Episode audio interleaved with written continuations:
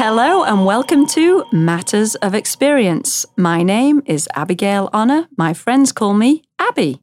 And I'm Brenda Cowan. Welcome to this week's podcast, Behind the Glass, with our guest, Sina Bahram. Sina is an accessibility consultant, researcher, speaker, and entrepreneur. He founded Prime Access Consulting to support building a more inclusive world. Sina enjoys collaborating with both colleagues in the field and individuals of diverse professions to devise innovative and user centered solutions to significant real world problems. In 2012, he was recognized as a White House champion of change for his work enabling users with disabilities to succeed in STEM fields. In 2021, Sina was selected to be a Mission Astro Access Ambassador, which aims to make space and space travel accessible to all. Hello, Sina. Hi, thanks for having me. Sina, we're so delighted to have you. And just to get the ball rolling, we're really curious to hear how it is that you ended up where you are today. How did you become an expert in inclusivity and accessibility? I think really it started with a lot of lived experience. I happen to be blind. And so being a blind computer scientist means that you encounter a lot of the mechanisms by which society, whether it's education, whether it's fun, whether it's video games, what, what have you, it, are deeply inaccessible. Also, knowing how they got that way, because I understand coding and technology and these kinds of things, led me to believe that I had something to contribute to making it not be that way. So throughout my undergraduate and graduate career in computer science, I, I kept having to invent the stuff that would allow me to succeed. And then noticing that those were also the tools and the frameworks and the systems that uh, could be useful and uh, amplify other others in, in, in the field as well, you know, people with different abilities. And that's how I really got into inclusive design and digital accessibility. Tell us about one of your first visits or what it's like or what it was like when you remember visiting a museum or an exhibition. Yeah, I mean, this has changed a little bit over the years, but it was a lot of stuff behind glass, right? Um, interactives and digital systems, totally inaccessible. And so, you know, like when I was going there on a school field trip, as you do, it was definitely a personalized experience, right? They had somebody that walked me around, a docent, you know, visitor services staff member that would walk me around and, you know, try to desperately find some things that were touchable or that were in some way multisensory. But there was no dedicated program, right? There was no really dedicated effort around that stuff. And so that was my first exposure to museums. And then, you know, little did I knew know that I would would be helping build them and do so much work work with them, you know, a few decades later. Sina, I'm curious about some of the emotional aspects of your work. I'm listening to you, and it sounds like you're almost on some kind of a mission. What's it feel like to do this work that you do? Well, it's deeply important, right? I mean, for uh, millennia, really since the dawn of time, we've had different swaths of humanity, different marginalized groups of people, whether it's women, people of color, you know, LGBTQ, persons with disabilities, etc., all not be able to fully participate in the society that we're building as a species. And so I, tend to be long-term optimistic, short-term pessimistic. And so I, I believe that we're, we're, we're arcing towards a more progressive and, and inclusive society, but we all have a role to play in that. And I fundamentally believe that technology is an amplifier, right? It's a magnifying glass. And this is not a new theory. Many other folks have said this. It makes the good stuff amazing and it makes the bad stuff really terrible. And so I want to use tech, tech enabled solutions, and also just clever thinking and ways of understanding systems so that we can be creative and harness that creativity not only to make the world more accessible and inclusive, but also so that we can facilitate all of these quite literally, you know, 1.9 billion people in the world have a disability to get those brains working on the hard problems of our time, whether it's climate change, whether it's space travel, whether it is virtual reality, you know, whatever floats your boat. And those are lots of incredible creative problem solvers that are being ignored and actively prevented from fully and equitably participating in all aspects of society. So you just said a number which sort of probably shocked a lot of people. 1.9 billion people have a disability. What? It's about 20 to 25% of the world's population. It adds up, right? And again, like sometimes it's things that you may not consider. It's like, oh, yeah, you know, there's somebody with a walking difference, right? They're not a wheelchair user, perhaps. So it's not as visible of a disability, but all of a sudden you realize that three stairs may be okay and six is going to be out of the question, right? Or imagine like just spraining your ankle. So these things come up. You know, your contact lenses are bothering you that day, so you take them out. That shouldn't mean that you can't then still enjoy with your kids the museum exhibits because the text is nine point font. So we can do things that make it more comfortable and inclusive for people, understanding that there's an entire vector of human difference or spectrum that we all fall along when it comes to our abilities. And then we want to be able to honor all of those differences of ability when we're designing and making stuff. So, overall, there is this lack of accessible exhibits, I would say, in general. It's all, to quote you, behind the glass. What are some of the things designers should be thinking about when they begin designing to increase accessibility Sure. So there's there's a couple of concepts there, right? There's accessibility, those things that we do specifically for persons with disabilities, right? Those who may use assistive technologies like a cane, a wheelchair, a screen reader, which is a program that reads me digital interfaces, um, a hearing aid, that kind of thing. That's that's accessibility. Then we think about inclusive design or universal design, and they're subtly different from one another. But inclusive design is really a methodology that considers that entire vector of human difference at the beginning. It means that when you're thinking of a building, let's decouple the affordances, which is a fancy way of saying, let's think about what we want to offer people and then figure out how we're going to offer people that thing. So we're building a building and we've got multiple floors. Okay. So we've got the first floor, we've got the second floor. How do people get to the second floor? I mean, you could use stairs. Architects love stairs a lot of the world's population can't use stairs. So we're already excluding just, just with a simple, you know, drawing in a file. It costs you nothing right now to fix it, but that decision's already been made before a shovel hits the ground that we just actively chose to exclude millions upon millions of people. So we use elevators. Then we think to ourselves, all right, well, now we've got elevators and we've got stairs. I guess we're accessible then we're segregating our audience based on ability. Now, you and I go to a museum. Let's say I'm a wheelchair user. I, I, I, don't happen to be, but let's say I am. And now I'm using the elevator, you're using the stairs or rerouting to come with me in the elevator if it's big enough. We don't need to do any of that, right? You could have just used a ramp and everybody could use the ramp, right? And you have the elevator for maybe somebody who is unable to, those things that we haven't predicted in advance, and also to lift up and down equipment. But we just made it inclusive and we made the experience non othering, right? We're not discriminating or segregating based on ability or any other difference.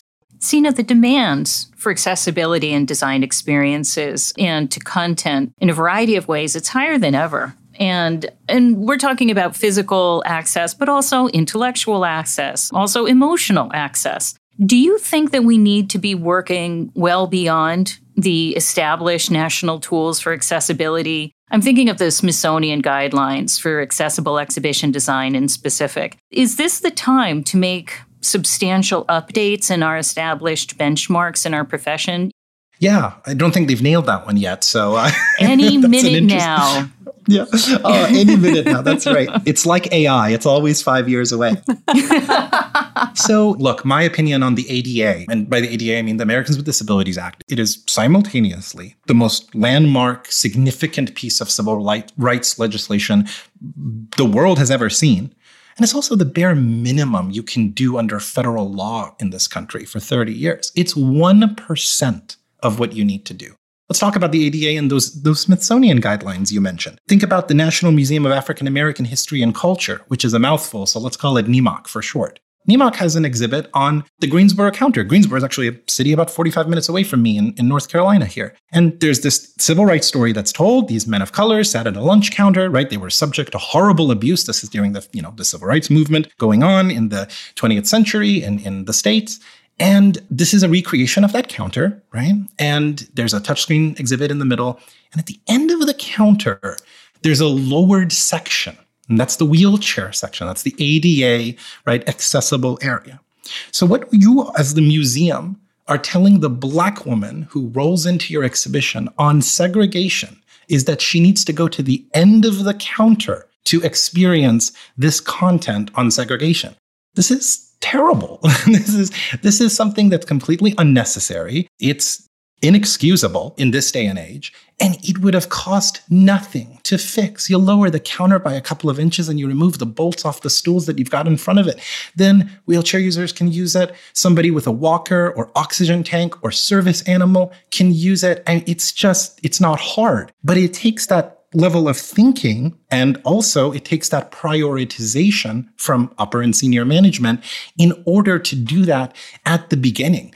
Now, that exhibition I just told you about, it is ADA, you know, compliant. It's legal. It complies with the guidelines that you mentioned. It's not inclusive. It's not even remotely inclusive, but it is accessible. And that's the difference, right? That's what we try to avoid at all costs is that delineation. We want to build things that are equitable and inclusive for everybody. So let's discuss the experiential quality of the experience for everyone and the essence of what we're creating.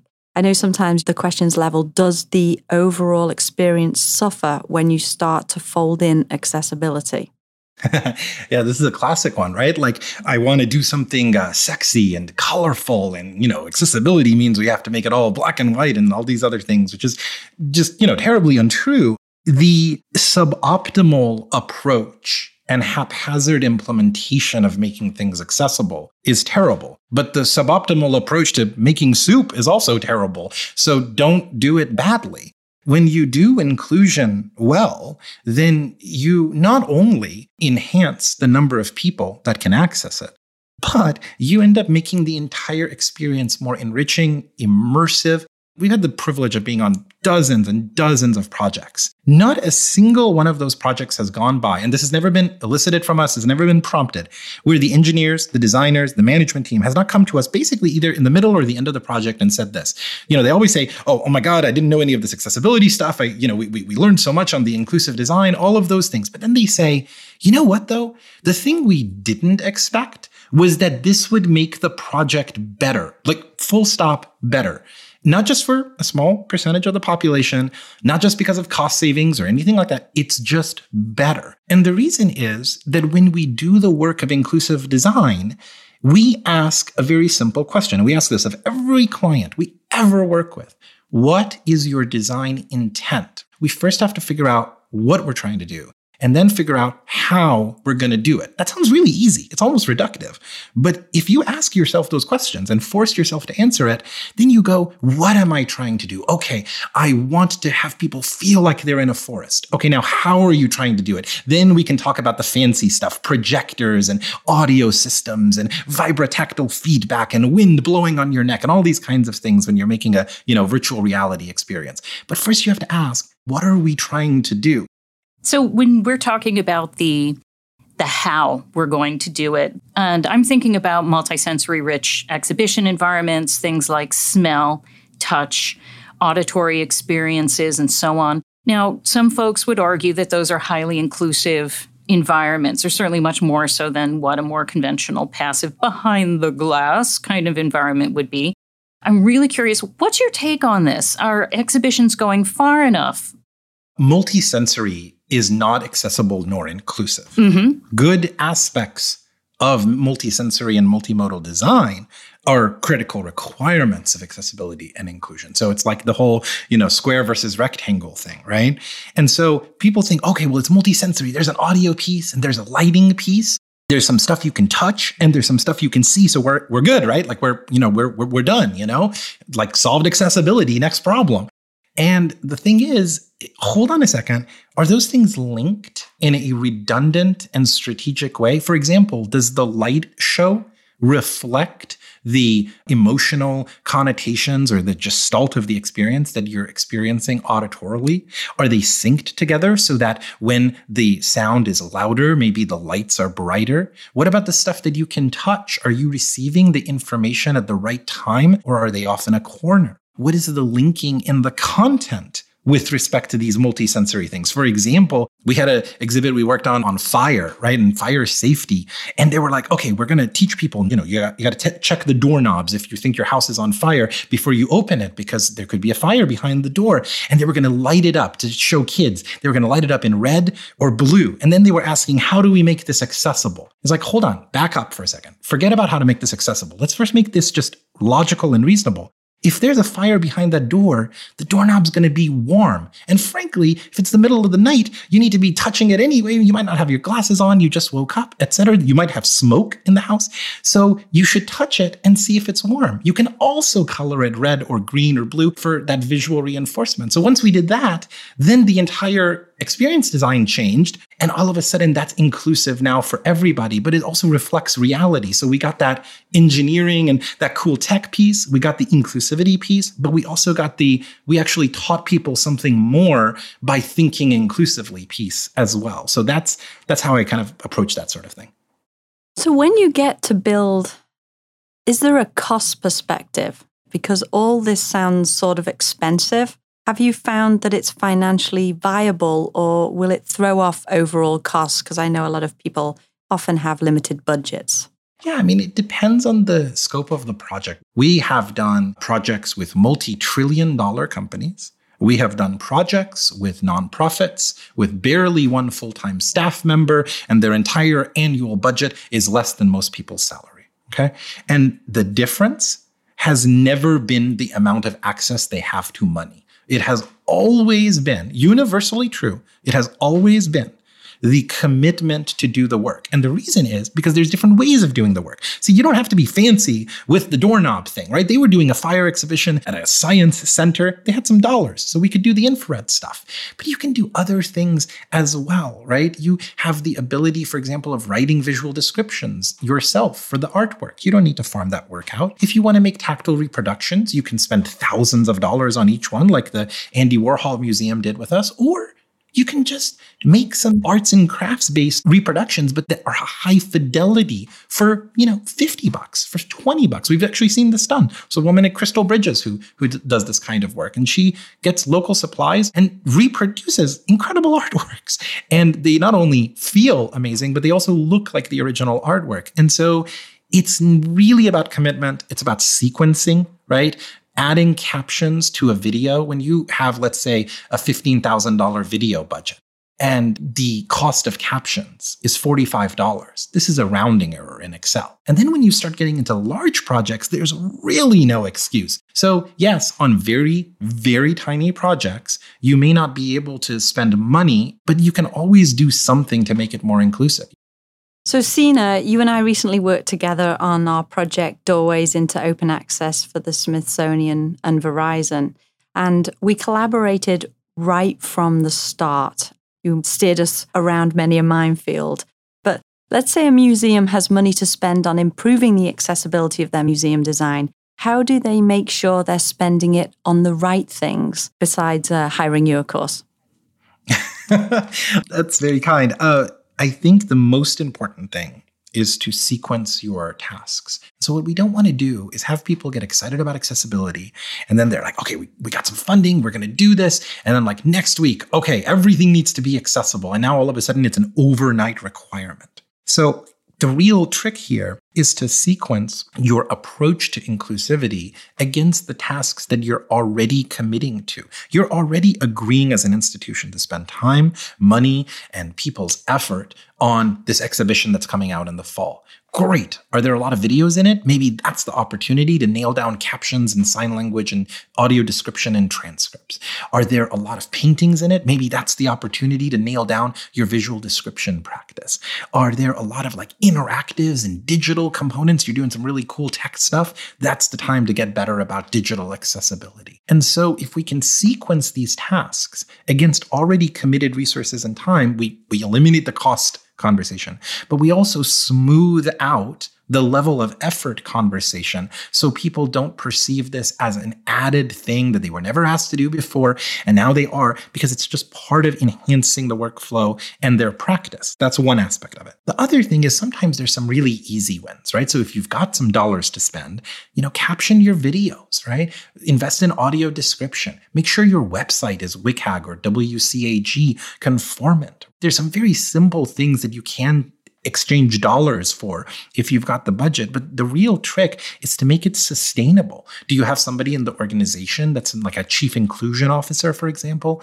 Like, what are the ways that you can build sustainable practices, not just a flash in the pan, is really what I would guide people to spend those resources on. Sina, you were mentioning the Andy Warhol project. I think you mentioned that there were touch elements. And did you do that work pre COVID? And if so, what what is the changing landscape post or well currently with COVID and and the post COVID landscape look like for this work that you've been doing? Well, remember, I'm a pretty evidence based guy. And so let's talk about, you know, fomite transmission, right? Which is the, the ability to get COVID through touch and how that pales in comparison to respiration. And so museums are taking away things that are touchable, but they're perfectly okay with all of these humans occupying the same enclosed space. So just from a scientific perspective, I will argue that the lack of touch access is, is patently ridiculous. But we can't do much about that because it's perception. Think about a touch object in a museum. Disinfecting it is not that big of a deal. Now, putting that aside, look at what's happening now. So many people took down all the touch stuff and they ripped all the things out of the gallery. And what are they doing now? Now they're going through and figuring out how to put it all back. But what did the people do that didn't depend on a single modality? The people who had an app companion for their interactives, the people who had their content also on the website, the people who were already doing tours over Zoom, not just in person, because they cared about remote audience engagement. Those people did way better during the pandemic. And this, again, is where we see these synergistic, these amazing benefits that come out of, that emerge out of thinking inclusively at the beginning instead of reactively to whatever the current trend or, you know, emergency is. You're a mythbuster. I think we should add mythbuster. Mythbuster. to, your, to your resume there. So, I want to chat a little bit about some of the things that people think are going to help them when they're starting to design for accessibility, like overlays. Overlays, yeah. So, for those who are not familiar, overlays are what we're, what we're talking about with overlays. There's many definitions of that word, are these accessibility overlays from various companies that will basically sell you something like this. They'll call you up and say, listen, you install one line of code on your website, and this part is true. And you'll be done. You'll have our thing running on your website. And now we get to the false part. And it'll make your website totally accessible, right? It'll make your website compliant and conformant and all these other false claims. And um, they end up making websites less accessible, not more. They end up causing a lot of problems. They give a lot of folks false hope.